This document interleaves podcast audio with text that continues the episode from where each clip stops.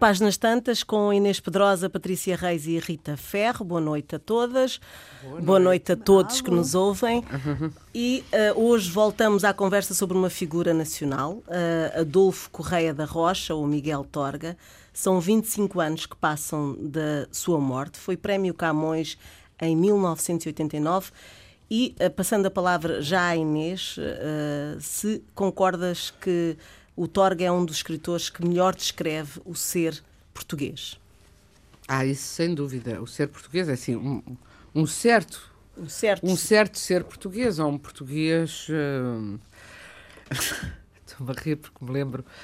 Uh, ele e o Virgílio Ferreira tinham uma guerra permanente, estavam sempre a espicaçar-se um ao outro e tinham uma, uma, coisa em comum que era ambos publicavam diários muito corajosos, ambos, e eu agradeço a um e a outro terem feito isso. Uh, muitos dos seus contemporâneos, eu ouvia vários dos seus contemporâneos e posteriores criticarem, ah, homens com aquelas obras e para que é que se iam expor, e mesquinhez, e, uh, porque depois dão, dão a, a, vidinha com os seus problemas e as suas tricas e as suas invejazinhas. Mas eu acho que dá um, um lado humano deles e dá também um outro retrato da época, não é?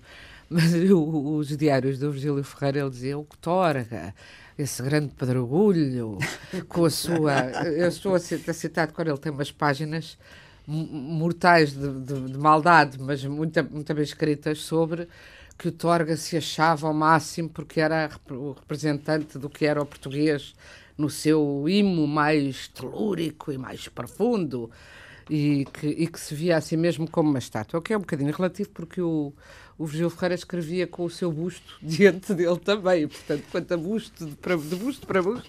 De busto para busto. Mas era, era, era, ambos assim. Mas metia-se mais o Virgílio do que o Torga. Bem, o Virgílio metia-se mais. mais com o Torga. Também porque tinha, às tantas, inveja da, da popularidade que o Torga teve muito cedo. E ele conseguiu, de facto, uh, uh, quer na, mais nos contos, provavelmente, mas uh, na ficção do que na poesia, mas também na poesia, conseguiu uh, ser, ter muitos leitores. Uh, e, e, fez uma coisa que eu acho notável e que acho que é motivo de reflexão para todos nós, escritores contemporâneos. É, é, vais dizer o que eu estou a pensar. É, que foi auto-editor. Ah, exatamente. Enquanto Torga foi vivo, ele agora está todo publicado, é filha responsável, a Clara Crave Rocha, que é uma académica conceituada aqui do, do, da Pátria, e que o pôs numa editora, na Dom Quixote, onde ele está a obra toda. E saiu agora um volume, já agora acrescento, fica já tratado, porque eu não vi ainda. Cartas, não sei se vocês já viram o volume de cartas de correspondência entre ele e uma série de intelectuais. De intelectuais Mas ele publicava-se a si mesmo numa Coimbra editora, que na verdade era uma gráfica Coimbra, fazia umas capas simplicíssimas à la Galimar, só brancas com os títulos, o nome dele e acabou. E os livros, eu tenho aqui uma edição dessa, dessas dele, sétima edição dos Novos Contos da Montanha, e num prefácio à quinta edição que vem aqui dentro, ele diz o seguinte. Uh, desde rapaz que defende uma arte o mais pura possível nos meios e o mais larga possível nos fins. Uma super-realidade da realidade onde todos os homens se encontrem, quer sejam intelectuais ou não. Daí que no meu espírito tenha igual peso o juízo dos leigos e o dos ungidos. O dos ungidos é muito bom. E me console tanto o aplauso dos simples como o dos complicados. Só quando uns e outros se juntam na mesma curiosidade pelo que escrevo, sinto uma relativa paz de consciência e alguma certeza. É menos cruciante o medo de me perder nas malhas de um ritual esotérico. No caso presente, parece que de facto tal não sucedeu, porque isto era a, a quinta edição a celebrar, depois esta já é a sétima. Uh, a missa é campal, aberta a todos os horizontes. E quem a reza é um pobre cristão que soletra humildemente, em nome dos irmãos penitentes, o seu tosco latim, o que até se vê na própria maceração destes sucessivos introitos. Ou seja, tinha também muito humor uh, e dá-nos. Eu, eu, eu, gosto particularmente, do, em relação à Torga, de duas coisas. De, dos contos, de alguns contos. Há um muito famoso que é o Alma Grande, Uh, e de que eu gosto muito e que é um conto duríssimo, que é um homem que, que é o abafador. Uh, Ai, é, é, Estava a pensar ser, ser eu mesmo. É. Ou uma mulher, não, que é como uma almofada, já não me lembro. Como a almofada é o homem, aqui Era um é um homem, homem, era um homem. É. Era a eutanásia dos pobres. É a eutanásia É a dos eutanásia dos pobres, pobres, exatamente. A Terrível. almofada, a pessoa estava a agonizar e facilitava, quer dizer, ah, aliviava-se o sofrimento da pessoa, não era Inês? Claro que estes também serviam para, para abafar recém-nascidos não desejados, como se vê no crime do Padre Amaro do Essen, exatamente. que isso é prática corrente. E depois há um, eu trouxe aqui o primeiro, o primeiro da criação do mundo, há a criação do mundo um e depois há os outros dias da criação noutros volumes, que é tido como ficção, mas na verdade penso que deve ser muito autobiográfico da infância de foi uma infância hum, pobre, muito pobre, eh, em Trás-os-Montes, e então é a experiência da escola, uma escola onde eh, da primeira à quarta classe estava tudo junto, estavam uns a aprender o beabá num canto da sala e os outros a fazer as equações mais complicadas e era tudo uma, um, tu- tudo uma só, uma só sala, com as au- aulas todas. E, e, e que é, e que é escrito com, com uma. Não há outro relato na literatura portuguesa do que era essa pobreza e essa introdução à vida. e Mas- é muito bonita a ideia de- da criação do mundo. E, e, na verdade, a vida dele é uma vida incrível, dava um filme. Uhum. Porque aquele princípio de vida é uma coisa tenebrosa, não é? Ele chegou a estar no seminário. Ele chegou a estar no seminário, sai do seminário, vai para o Seminário Brasil pelas com 13 razões anos. clássicas, Sim. que era Vai para o Brasil para com 13 comer. anos, ah, é, é acolhido por um tio e trabalha para esse tio. Esse tio é que acha que ele de facto tem algum valor intelectual e então decide ah, investir nos estudos dele. A história dele é uma história de quem penou. Ou aos nove anos já estava a trabalhar, Já também estava a já não é perseguido e também é, é preso. perseguido e também é preso e, e tem uma figura repu- tem uma figura pouco simpática e as pessoas que o conhece- conheceram Dura, não é? dura Assim. dizem que não que na verdade não era uma figura não era uma pessoa pouco afável pelo contrário é engraçado como depois há este descompasso entre a figura Falámos pública no programa do Camus nessa integridade incómoda, não é? Ele era um íntegro incómodo também, não é? Porque não deixava passar nada e a, a resolução dele de vender uh, os, os livros por conta própria, não, sem passar por uma editora, e raramente dava não- entrevistas não e não gostava não de em criança, não raramente dava entrevistas O que também não é muito gostava não gostava de ser de dar autógrafos nada. Mas eh, também só, só se dava com pessoas que tivessem lido os livros dele, que eu acho engraçado. que eu acho alguma graça, não é? Pronto. E Não ganhou o Camões, já assim. agora podemos dizer que ganhou o Camões em 80 Sim, já se, a não é? Fernanda já tinha dito. Sim. 89. E- Mas isso da criação do mundo que a Inês estava a dizer, eu acho que é porque ele, ele sabe o que é subir a pulso, ele sabe o que é criar um mundo, porque ele criou o dele. Claramente Sim, mas dele. aqui é mais, não é o subir, é mesmo, é mesmo o estar lá. O é o estar, sim. lá na, naquela. Eu devo dizer que o Torga para mim foi importantíssimo, não é? Importantíssimo, formativo, como se diz.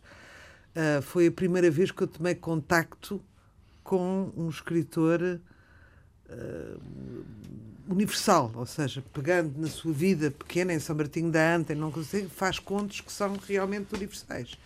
E com uma escrita também, tal como o Camus, eles Muito podem, eles têm Pois, pontos, pontos de comuns, paralelos, pontos comuns. Muito económica em termos de artifícios, não, não, Uhum. não fazia, era sóbrio, usava palavras que toda a gente compreendia.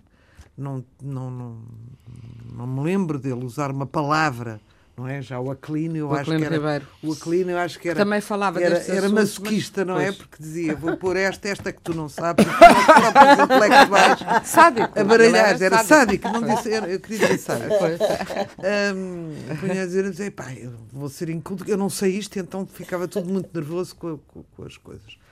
Ah, mas ele não, ele usava, que eu acho isso o expoente máximo, a pessoa usar as palavras de todos os dias e conseguir ser, escrever alta literatura, não é? Um, e portanto, eu tenho a presunção de dizer que o li todo, é claro que não li, agora antes de vir para cá vi a bibliografia dele, tem imensas coisas que eu não li, mas li bastante e acho extraordinário. Ah, e ainda hoje o acho, mas naquela altura para mim foi um rasgar de horizontes absoluto, não é? Porque vinha, tinha lido coisas da família, tinha lido coisas ah, traduzidas, tinha lido. Isto em, em miúda. E o, o Torga foi o primeiro autor sério que eu li, nunca mais me esqueci. Tem uma, uma frase, não sei se é extraída de um poema, se é extraída de um diário, não faça, ou de um romance, não posso dizer, mas que é a minha divisa, que é a vida só tem a beleza que tiveres, uhum. que eu acho isto lindo, não é? Uhum. Um, e, e portanto é uma autora que eu estou extraordinariamente grato. Depois tenho esta coisa engraçada de a primeira, o primeiro livro uh, que eu lancei foi apresentado pela Clara Rocha. Foi muito engraçado porque na filha do Torga, filha do Torga, uh, no dia seguinte no jornal vinha filha de Fernando Tordo apresenta livro de Rita Não sei se o Fernando Tordo tem filhas. Não, não, não, sei. Não sei. Mas nem sequer acho que não tem, não, não sei. Mas aquilo foi. O João Tordo é filho do Fernando Tordo. Vinha é? assim uma coisa. Mas uh, contou-me histórias tem. muito giras do pai. Lembro-me quando, era, quando ele era o Torrino, ter ido uma. Mas, mas em Coimbra, naquela época, um, ele nasce em São Martinho de Arte, mas depois casa, vai viver para Coimbra e, e é lá quiser-se. E depois vai só ao médico, não é? Que é sempre aquele tratamento um pouco João Semana, não é? E houve uma mulher que lhe apareceu, portanto, ele era um, digamos, era otorrino, mas aparecia-lhe de tudo, não é? Inclusive uma menina que chegou lá e que disse que estava grávida do Espírito Santo. e, e, ele disse grávida do Espírito Santo, sim. E a mãe vinha histérica e a filha era também histérica, evidentemente e tudo aquilo estava. De, Deixe-me ver os seus ouvidos, não disse. e ele então tem uma conversa e disse: Você está aqui a arranjar um sarilho com a igreja? é pai, mãe, eh, eh, pai, eh, há um pai, há uma mãe, agora você de repente tem um. Você é outra mãe que, que tem um Espírito Santo. Bem, lá conseguiu. Lá conseguiu que a rapariga dissesse que, que afinal rapariga, havia um homem envolvido. Que não, sossegá-la e que ela deixasse dessa ideia completamente. Portanto, ele tinha muita humanidade e falava muito bem com os seus pacientes e toda a gente uh, que, que o consultou tem, tem essa imagem. Era um homem extraordinário. Lembro-me de outra história, uh, essa não sei se foi a Clara que me contou, mas dele ter que passar um doente para outra especialidade e ter demorado imenso tempo a escrever aquele relatório que se faz. Uh, isto deve ser uh, do Fórum da Neurologia. Agradeço ao colega que recebe esta senhora. E para fazer esta pequena uh, composição, ele teve que tempos a escrever. E o doente disse: Então, doutor, que escreve tanto, está aí atrapalhado, parece que está atrapalhado. E ele disse: Pois é, mas eu tenho outra responsabilidade, eu não posso escrever qualquer coisa. E realmente é verdade, quando as pessoas todas nós três somos as três que estamos aqui escritoras somos carvadas constantemente para escrever uma coisinha, oh Inês, vá lá que tu tens tanto jeito, faz isto num instante. Não é, é num instante. Pois não. Nada em literatura se escreve num instante.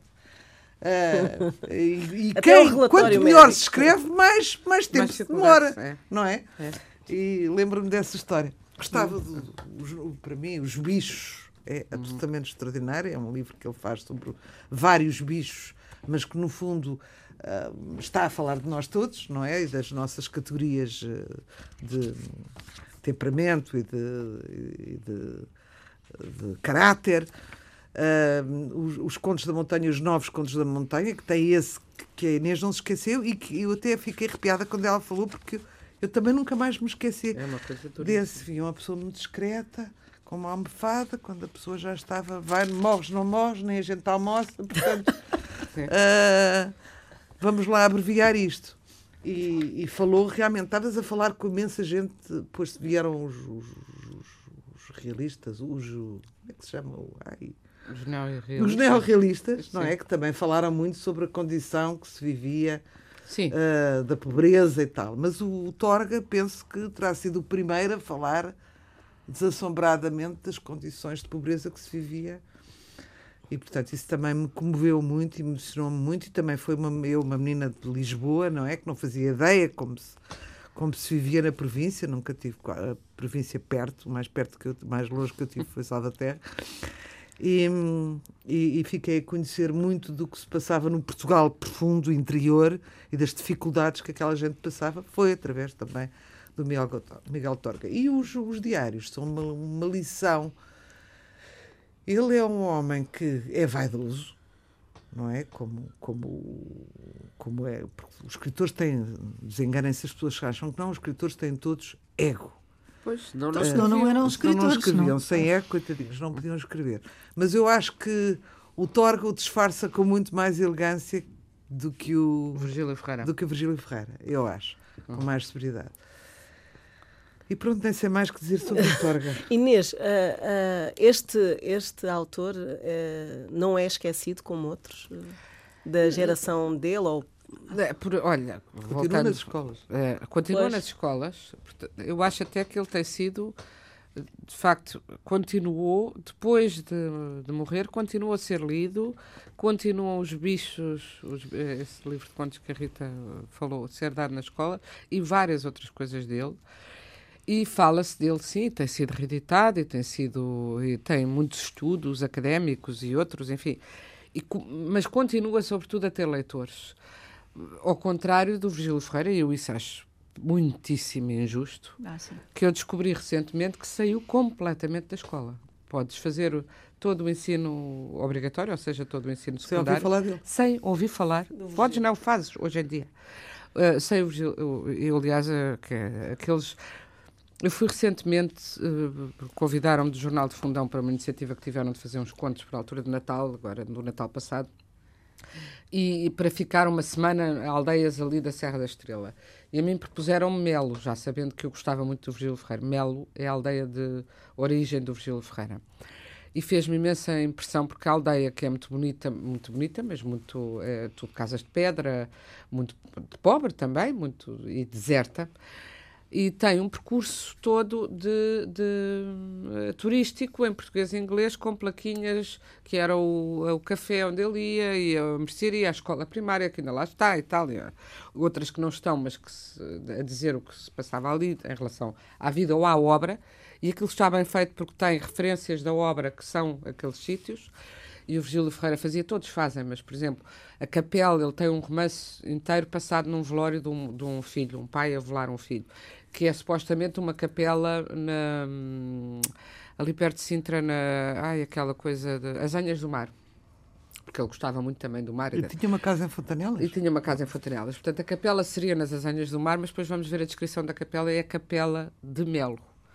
Ah, e, e muitas vezes ele transpôs as coisas dali para outros sítios, o que também é muito bonito. Tem isso Engraçado. tudo documentado, passeia-se e tal. E, disse, e agora comprou- a Câmara comprou a casa dele ah, e queria a casa do, do Para Sempre, que é um romance fabuloso e que é um, um homem no fim da vida que volta à casa onde cresceu ah, e se lembra da mulher que amou. É um romance, um grande romance de amor, mas um um romance de solidão e de fim de vida.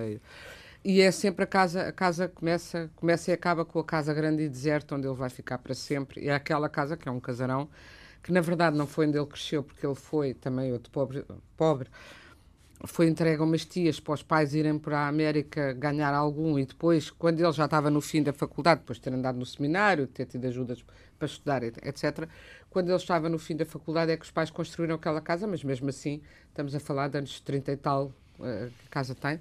Casa está muito... tem os, os móveis todos do tempo do Virgílio, dos pais do Virgílio, e então querem faz, iam fazer a casa Virgílio Ferreira, mas agora estão na dúvida se não vão fazer antes a casa da palavra, porque pôr-lhe pôr Virgílio Ferreira, dizia a bibliotecária de Gouveia, já não, já não faz sentido, já ninguém sabe quem é. Eu disse, mais uma razão para fazer, até porque tem a terra toda Claro. em homenagem a Cheia ele. de placas. E porquê? Porque iam lá às escolas, a pessoa não percebe a diferença, iam às escolas recorrentemente porque ele era estudado, e agora, como deixaram de estudar, não vão lá às escolas, não vai lá ninguém. E eu acho que quem faz os programas escolares não tem atenção, mas não, não é ter atenção à aldeia, mas é evidente, quer dizer, o Virgílio Ferreira como o Torga são escritas muito diferentes. E o Virgílio Ferreira é menos. eh, É, é talvez mais difícil, e eu digo talvez porque eu, uma altura, animei comunidades de leitores e dei coisas do, de contos do Torga. É mais dei- difícil. Uma das razões do Torga estar nas escolas é porque é mais. eh, Fácil. Mais Mas o Virgílio cristalino. Ferreira também só usa, como a Rita estava a dizer, um vocabulário cotidiano e de resto foi acusado muitas vezes de ter um vocabulário, vocabulário, sim. restrito. E ele dizia: Tenho o meu vocabulário, as palavras de que preciso, não usa palavras difíceis. Não. O que é, joga com. eh, faz um. Deixa as, as- as frases a meio para criar suspense. Eu acho que é uma coisa muito simples. Por exemplo, ele está com o filho, estou agora assim, dizer de cor, não é? Mas está a velar o filho e nós, desde o princípio do romance, mas porque é que o filho com 20 anos morreu? Porque é que... E, e, e, o pai está a dizer-lhe: Eu não falei contigo, e eu estávamos zangados. É um, é um livro sobre a, a, a conflito de gerações entre Sim. o pai e o filho. Mas, e, e, não sabia o que tinha a acontecer, mas, pois, ponto, ainda não é tempo. Ou de, põe uma frase assim a meio e vai contar outra coisa para nós ficarmos suspeitos, saber o que é que se passou com este rapaz e deixa as frases suspensas. E eu percebi-me que havia muita gente que dizia isto não é bom português, deixa-me uma frase suspensa. não, a vida tem suspensões. O nosso pensamento, estamos a pensar numa coisa é de repente vai lembraste para a Cristina. A Cristina também se defendia assim, Pronto. quando ela esquecia das personagens. Ela dizia, na vida também é assim. Exatamente. Há muita gente que passa pela minha vida nunca mais sei, nunca, sei lá, exatamente. exatamente. E, portanto, eu acho que há, há, uma falta de sensibilidade que não tem. Quer dizer, nesse aspecto, o Torga tem tido uma posteridade feliz, porque continua a ser uh, cultivado, lido e até se, apesar de ser uma realidade, e, e, por isso mesmo, essa realidade rural que já não é a de hoje, apesar de tudo, não é? A realidade. As escolas já não são. Eu conheço muita gente ainda, conheci e conheço ainda, pessoas vivas, que ainda estudaram nesse esquema de eh, conjunto, uh, havia uma professora que dava as quatro, as quatro classes ao mesmo tempo, que também eram umas heroínas. Em geral eram mulheres, também, ou, aqui acho que é um professor homem, uh, que põe os pequeninos a fazer uma coisa, diz outra coisa aos da segunda classe, outro aos da terceira, outro aos da quarta, e vai gerindo aquilo tudo. Só isso, só esse, só esse, esse relato aqui do, do, da criação do mundo é fantástico. E é importante que continue a existir, mas o que é triste é que nós. Mas terá também uh, desamparo dos herdeiros, é porque uh, a, a, Clara, Clara Rocha pois. tem uma, uma, uma, vida intelectual ela própria, não é? Ela é, por exemplo, não, porque ela também uh, é uma, especialista, uma especialista em epistolografia, em etc., em literatura, e é crítica literária, escreve para Coloque Letras e não sei o quê. Mas depois tem, paralelamente a essa vida, toda uma, uma, uma ação em prol do pai, não é? Uhum. Em que Uh, não sei, agora a Câmara parece que comprou a Santa, Santa Maria Santa sim, Martim sim, casa que eu conheci e que é onde o Torga viveu, e, e, e, pronto, e cuida muito das. Claro, claro, claro. claro. Cuida muito, assim como os herdeiros da Sofia, uma filha da Sofia, que só vive para isso, não é? Claro. Praticamente, não estou a dizer que não tenha outra vida, mas que vive para isso e ninguém pode fazer nada sem passar por ela e ter o seu aval, porque tem um cuidado extraordinário na utilização do nome da mãe e das obras da mãe. Eu não sei, estou-te a perguntar com humildade, se os herdeiros do Virgílio Ferreira. Quem são os herdeiros da Ferreira? Os herdeiros é um filho, são dois filhos, mas é particularmente um que é, na verdade, é enteado e que já, agora não sei, ele também acho que já tem muita idade, isto disse-me. Eu só conheci, devo dizer, conheci bem o Virgílio Ferreira, vi a mulher dele que já morreu uma ou duas vezes. Conheci. Uh, mas a ele conheci-me bastante bem, tinha uma relação muito. Ele, ele era relativamente meu vizinho, eu digo relativamente porque ele era mesmo vizinho, era da Lídia Jorge, moravam no mesmo. Ali aquela zona, aqueles prédios da Avenida. Nos Estados Unidos, Estados da, Unidos América. da América, aquilo é um. Um, como é que se diz? Um alfobre de literatura Porque ali ao lado também morava o Zé Gomes Ferreira, que eu ainda conheci, uh, ali no, no, princípio da Rio de Janeiro, logo a seguir a este. Então aquela zona ali é muito, muito literária. Muito literária. Eu moro para entre campos, mas não, não era longe. E o Virgílio Ferreira, que eu fui entrevistado depois do Para Sempre, e adorei esse livro e fiquei assim. E que ficou muito grato por eu, por eu gostar do livro, porque tinha-me na conta, como eu gostava já muito da Agostina Lá, ah, então, gosta do meu livro, apesar de ser uma devota dessa senhora lá do norte e não sei o quê, aquelas coisas. Bom. Hum. Mas depois chamava-me, às vezes, uh, assim, do nada, quando estava mais embaixo, estava um bocado deprimido e não sei o quê, se eu queria lá ir tomar um chá, dizia, se eu lhe levava, traga-me esse solzinho portátil, ou o seu sol portátil, ou o seu solzinho portátil, esse solzinho que você tem e eu ofereço-lhe um chá. Era assim, tinha uma relação, que era uma pessoa que era tida por muito dura, mas barato. comigo teve... Tu perdes. Hã? Quer dizer, tu ofereces-lhe o sol e ele dá-te apenas um, um chá. chá. Nem um chocolate é, quente. Eu sei lá, eu não, não me lembro de homens da minha vida me terem dito uma coisa tão bonita. Telefonar assim à meia da tarde, estou um bocado em baixo, traz-me esse seu sol portátil que eu dou-lhe um chá.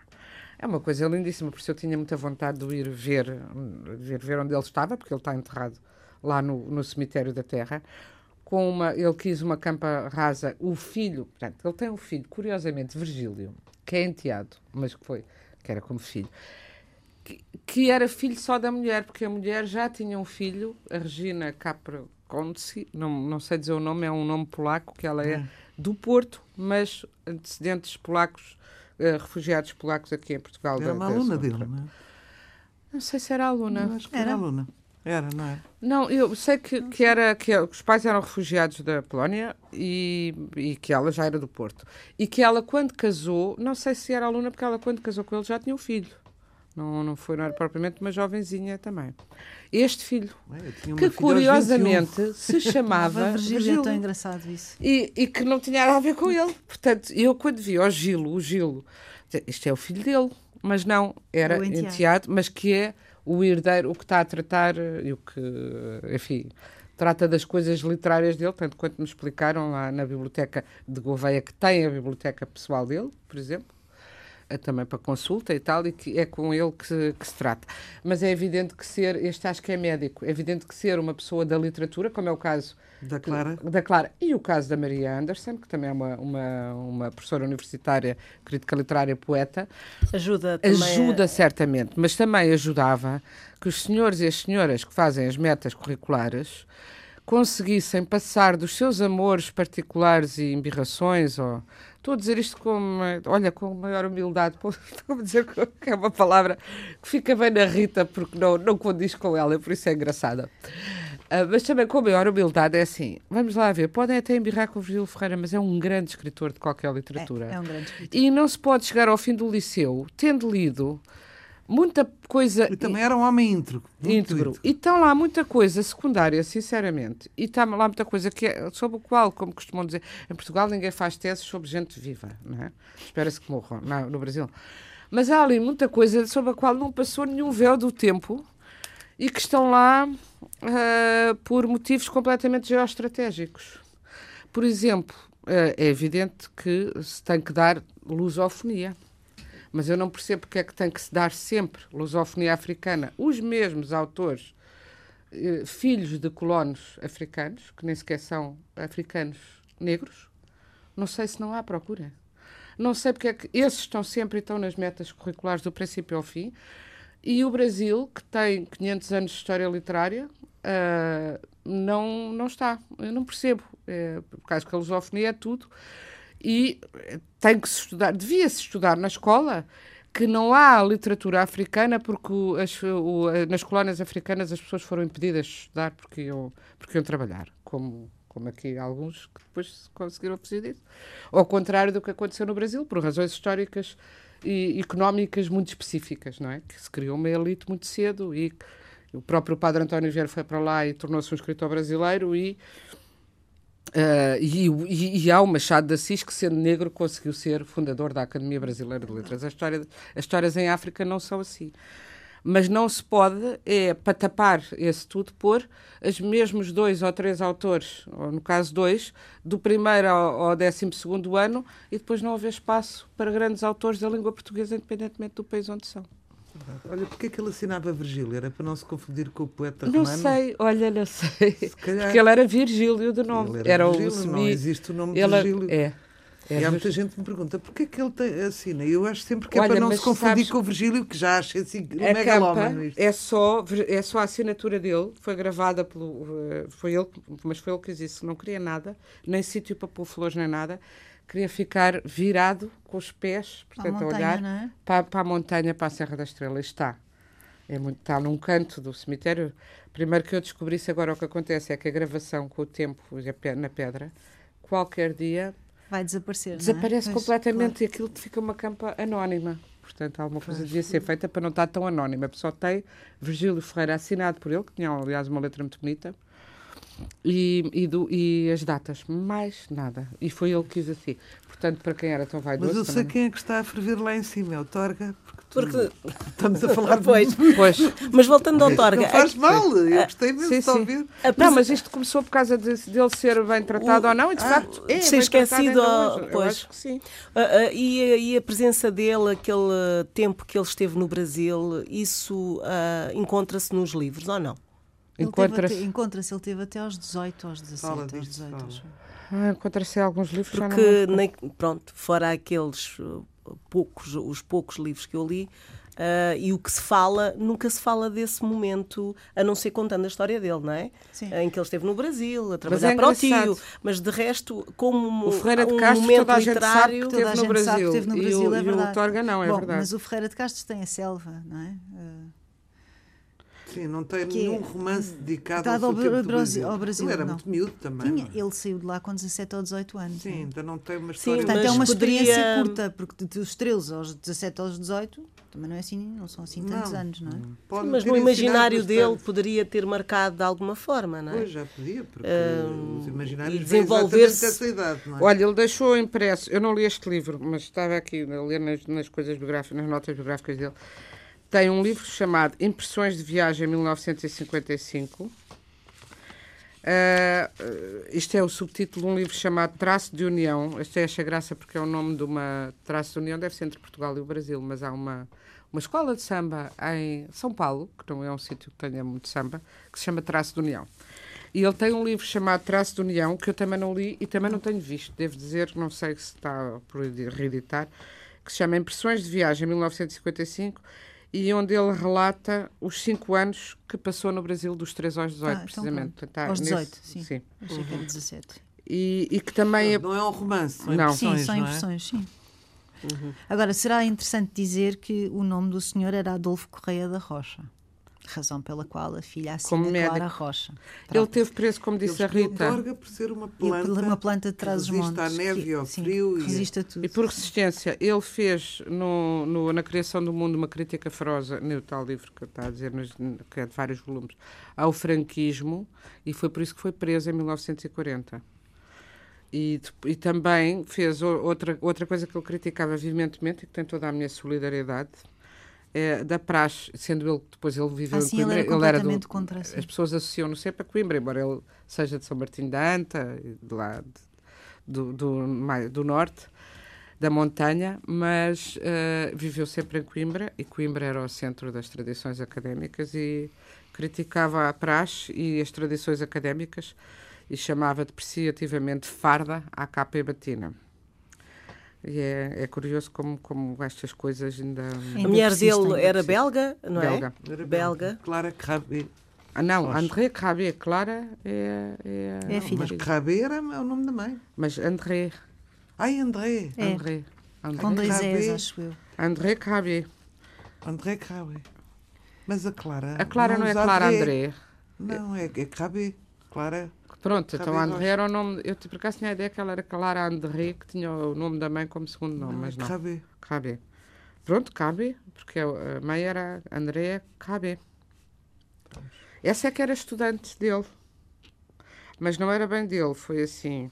Vamos Era uma estudante belga. poeta? Uma estudante belga que veio com o Vitorino Mésio ah, fazer. Era, ela estudava li- literatura portuguesa em Bruxelas e veio fazer um curso de verão na Universidade de Coimbra. Então é, se Pronto, calhar Portanto, ela é que foi aluna aluna. dele. E, vi- sei e ficou, ficou por, É. por, por cá.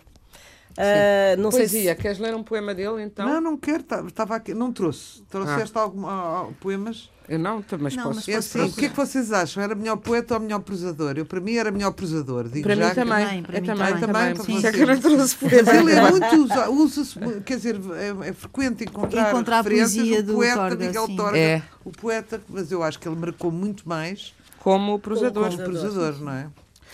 E assim, de repente, vou-te dizer, não me lembro de um poema, sabes? De dizer, ai...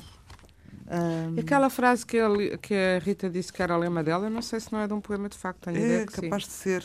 E há também esta frase: de tudo o que fomos, resta-nos a paisagem, a língua, o chão e o verbo.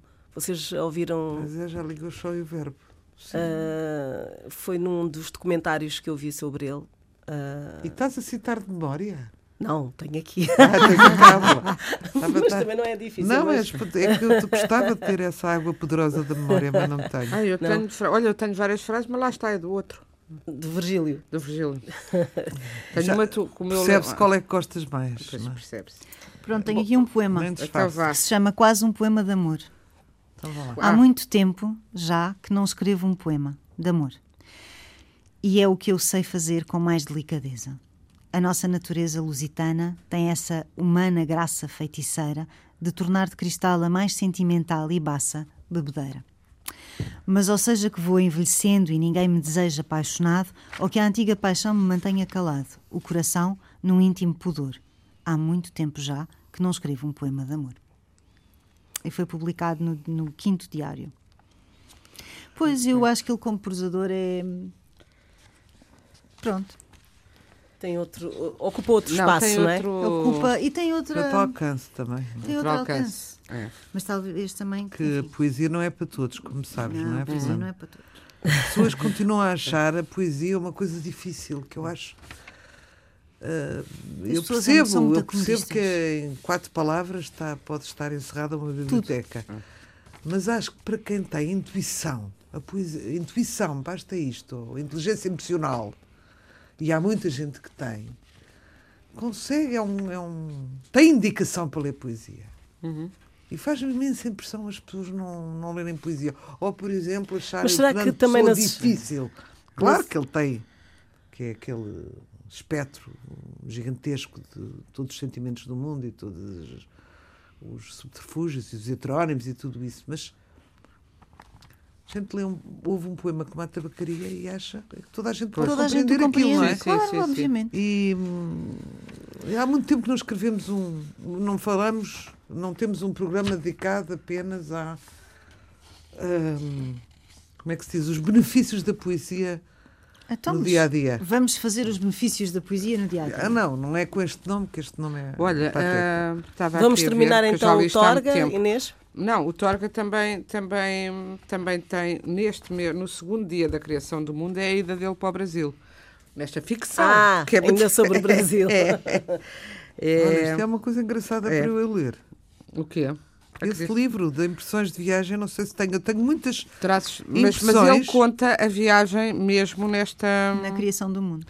Na criação do mundo. Posso É, ler um é, bocadinho do primeiro capítulo? Às tantas, Sim. eh, estava Pronto, a Clara vou- Rocha, foi lá almoçar a casa no verão passado e estava a ver a minha biblioteca. É uma coisa sempre que tu tremes, não é? Quando tens um intelectual a ver a, a ver a tua biblioteca, porque está bastante caótica a minha, porque eu tenho uma coisa horrorosa que é tiro e depois ponho noutro sítio, para, por cima de uma mesa, depois vai para outra estante, enfim, é uma, Posso? e fiquei. Depois ela escreveu-me um e-mail a dizer: Você tome bem conta das suas edições, porque eu tenho edições muito boas. Muito, sim.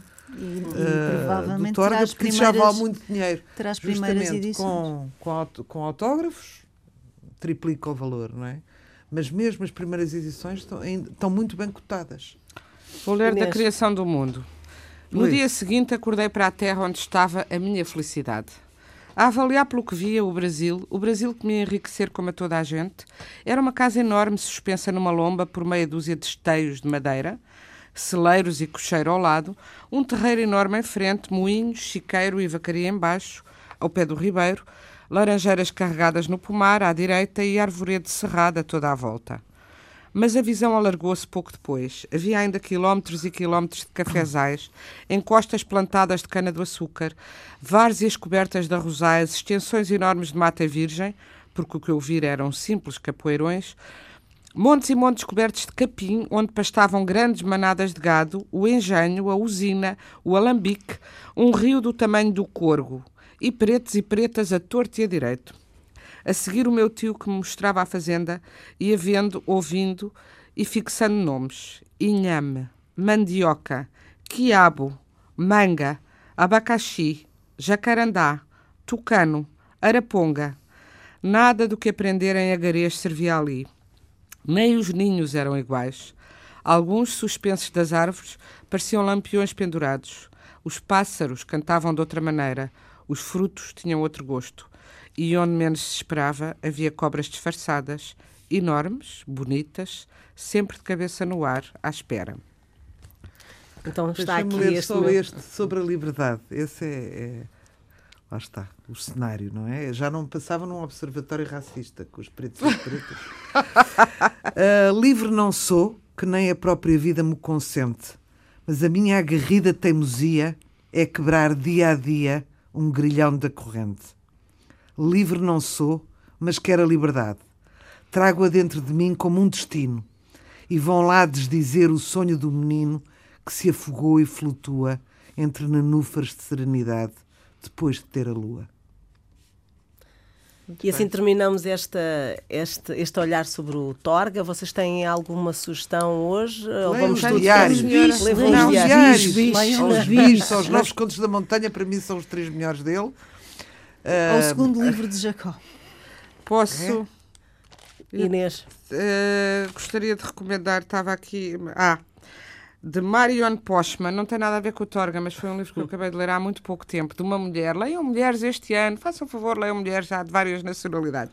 As Ilhas, eh, As Ilhas dos Pinheiros, tradução de Paulo Rego, que é um. eh, pode passar despercebido porque é uma escritora alemã, nós não estamos muito habituados, contemporânea, com uma escrita belíssima e é a história de um professor que sonha uma noite com que a mulher o trai e, convencido disso, desaparece e decide ir para o Japão. Chega ao Japão e, eh, se- pronto, fica.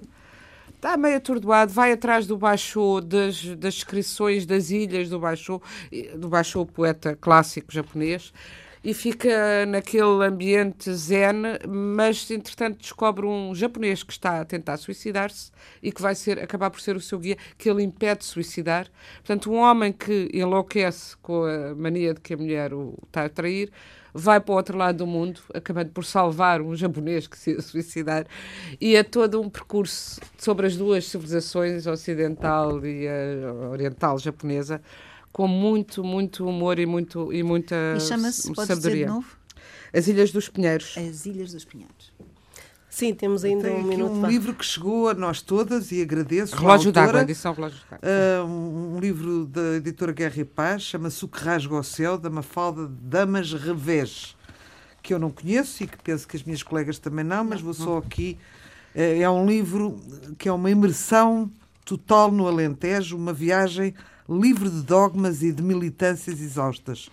Um romance para quem se interessa pelas aventuras e desventuras da condição humana, penso que é à volta de uma família. Mas, eh, mas, tem, mas tem aqui na contracapa uma, uma- um, um petit soupçon do interior ahm, que diz: num sobreiro, num sobreiro, se lhe fizeres uma ferida na casca, ela nunca mais sara.